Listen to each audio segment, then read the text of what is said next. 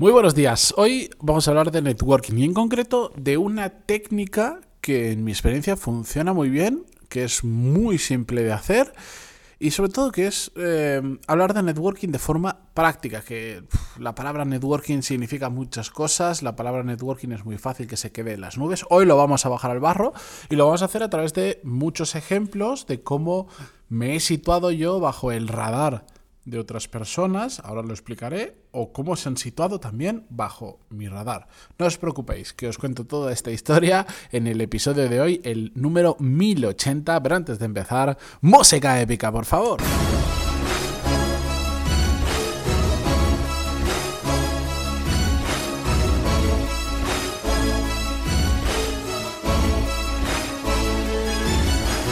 Muy buenos días a todos, bienvenidos. Yo soy Matías Pantalón y esto es Desarrollo Profesional, el podcast donde hablamos sobre todas las técnicas, habilidades, estrategias y trucos necesarios para mejorar cada día en nuestro trabajo. Como os decía en la intro del podcast, hoy vamos a hablar sobre una técnica que yo utilizo mucho, eh, que promuevo mucho también a que la gente la haga cuando me pregunta, oye, ¿cómo puedo hacer networking? ¿Cómo puedo conseguir más contacto? Y todas estas historias, porque me parece muy fácil de hacer, pero a la vez muy, muy, muy efectiva. Evidentemente, requiere tiempo, requiere trabajo, requiere esfuerzo, requiere actitud, requiere ganas de hacerlo, pero no tiene mucho misterio. Y creo que la mejor forma de explicar, vamos a hablar sobre cómo ponernos en el radar de una persona, es con una serie de ejemplos que me he apuntado y que voy a compartir con vosotros.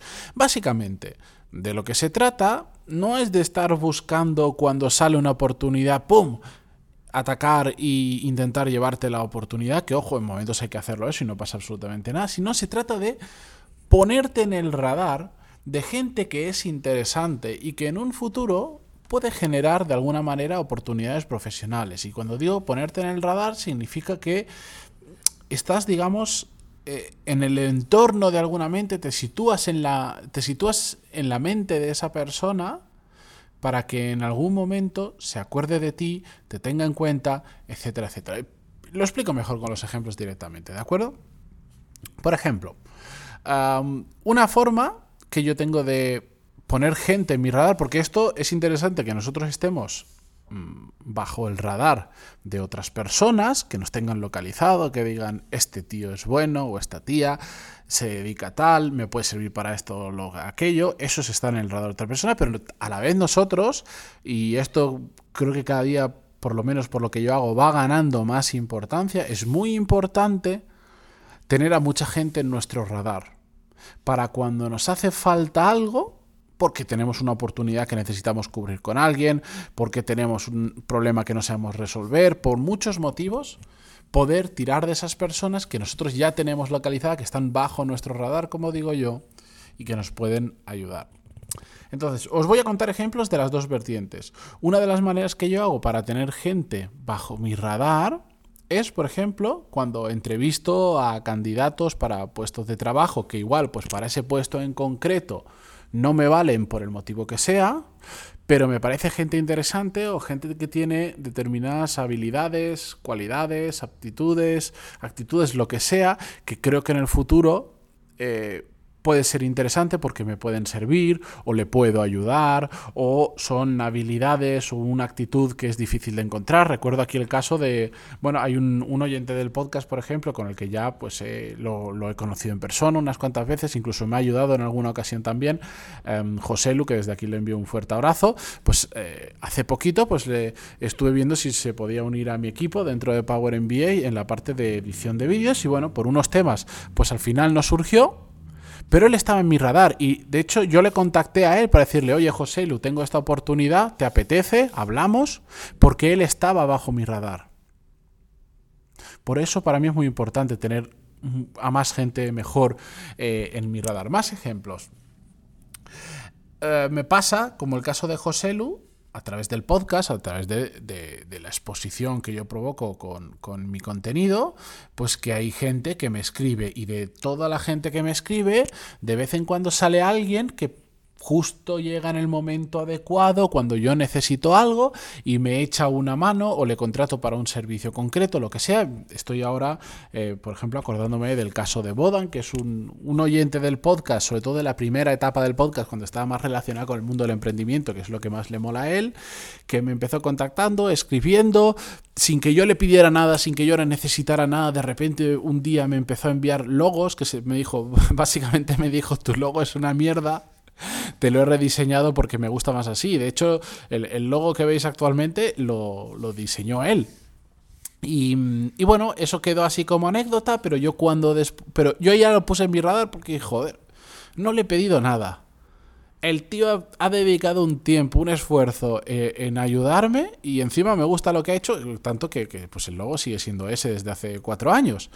Em, y ya se quedó en mi radar. Fuimos hablando, dio la casualidad también pues que durante casi bueno, unos cuantos meses vivimos no solo en la misma ciudad sino que prácticamente vivíamos a, que sé uno o dos kilómetros de distancia nos vimos en persona y con el tiempo pues Bodan ha desarrollado un montón de cosas de mi página de Core Skills etcétera etcétera eh, porque cuando necesité a alguien para determinados desarrollos mira que hay gente para desarrollar pues Bodan estaba bajo mi radar y esto, que le pongo el caso de Bodan, que es un ejemplo, o el de José, Lu antes, al final de lo que se trata son personas que a través del podcast las conozco y que tenemos algún interés en común, que nos hemos conocido, que podemos hacer cosas en un determinado momento. Eso también es otra manera en la que yo pongo gente bajo mi radar y también ellos se ponen bajo, eh, bajo mi radar. ¿Qué más? Sigo con el ejemplo del podcast, después cambio de ejemplo, no os preocupéis. Pero, por ejemplo, cuando he hecho entrevistas, tanto por gente que he traído a mi podcast como por gente que me ha invitado a su podcast o a su canal de YouTube, que hay algunas por ahí, pues quieras que no, aunque solo compartas media hora, una hora, dos horas de grabación, conoces un poquito más a esa persona y la pones en tu radar hace un tiempo me hizo una entrevista una persona que es que vamos, la tengo grabada a fuego en mi cabeza porque sé, sé, sé que en algún momento de mi vida voy a hacer algo con esa persona. Ya está bajo mi radar.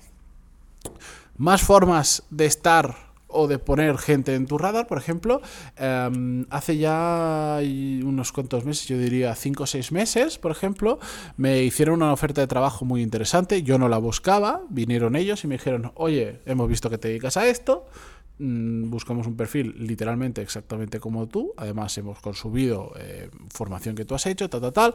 Ah, y yo no estaba interesado en absoluto. Entonces, bueno, pues fui sincero, no quise ni que ellos perdieran su tiempo ni yo perder el mío. Pero, pero que les dije, oye, como estoy en este mundillo, si os parece, yo os ayudo a buscar a alguien si me entero. Y. Y de hecho les, les ofrecí varias personas que al final no les cuadraron, pero yo, con muy poquito tiempo de dedicación, les ayudé. Yo no podía ser esa persona, pero les ayudé con mis contactos a ver si algo surgía. De esa manera, ¿qué pasó? Pues que ambos nos hemos puesto en el radar. Y esto es muy importante. Más ejemplos. Ya lo he dicho últimamente, y de hecho igual hasta lo digo demasiado, sabéis que yo llevo producto en, en The Power MBA y esa relación no empezó por una oferta de trabajo ni porque nos conociéramos de algo, absolutamente de nada. Fue porque yo un día me moví, de hecho en Core Skills, en el módulo de LinkedIn Pro, lo explico exactamente cómo lo hice. Yo me moví a través de LinkedIn y me puse bajo el radar de ellos. Y estuve durante un año, un año y pico, bajo su radar, hasta que surgió una oportunidad, no, nos enamoramos, por decirlo de alguna manera, y, empezamos a trabajar juntos. Gracias a ponerme bajo el radar de ellos. Mm, y más ejemplos.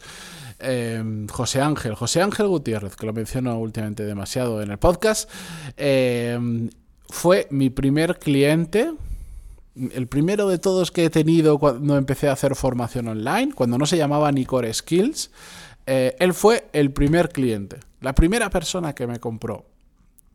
A través de que estaba en mis cursos, me escribía, me preguntaba dudas, me contó su caso, fuimos escribiéndonos, escribiéndonos, se puso bajo mi radar y a través de eso, pues poco a poco ha ido surgiendo una relación profesional y una relación de amistad en la que, la que bueno, se puso bajo mi radar y, y ha terminado siendo, y hemos hecho unas cuantas cosas juntos y sé que vamos a hacer unas cuantas más a lo largo de nuestra vida y estoy encantadísimo de que un día José Ángel se pusiera bajo, bajo mi radar.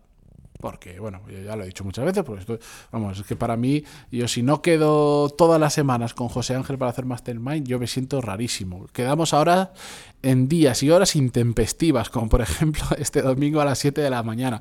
Pero es que es complicado. Ah, eh, si, si yo lo tengo complicado porque tenía mellizos, él tiene cuatro niñas, así que se hace más complicado. Y cuando todo el mundo duerme, es el mejor momento. Pero bueno, anécdotas aparte, eh, os he puesto unos cuantos ejemplos porque al final en mi observación sobre este fenómeno de poner las gente, a personas bajo tu radar, me he dado cuenta que es que es muy curioso que estas personas que saben moverse de esa manera, situarse bajo el radar de otra persona que les interesa, o a la vez también poner en su radar a otras personas que también les interesa, esas personas que saben moverse, curiosamente, causa-efecto, causalidad, que no casualidad, son las personas que más oportunidades profesionales tienen. Son las personas que siempre están liadas, que siempre, siempre tienen un nuevo proyecto, que, que si terminan de trabajar en un sitio es que no pasan yo creo que ni por, procesos de selección. Ya tienen otro... Hay alguien esperando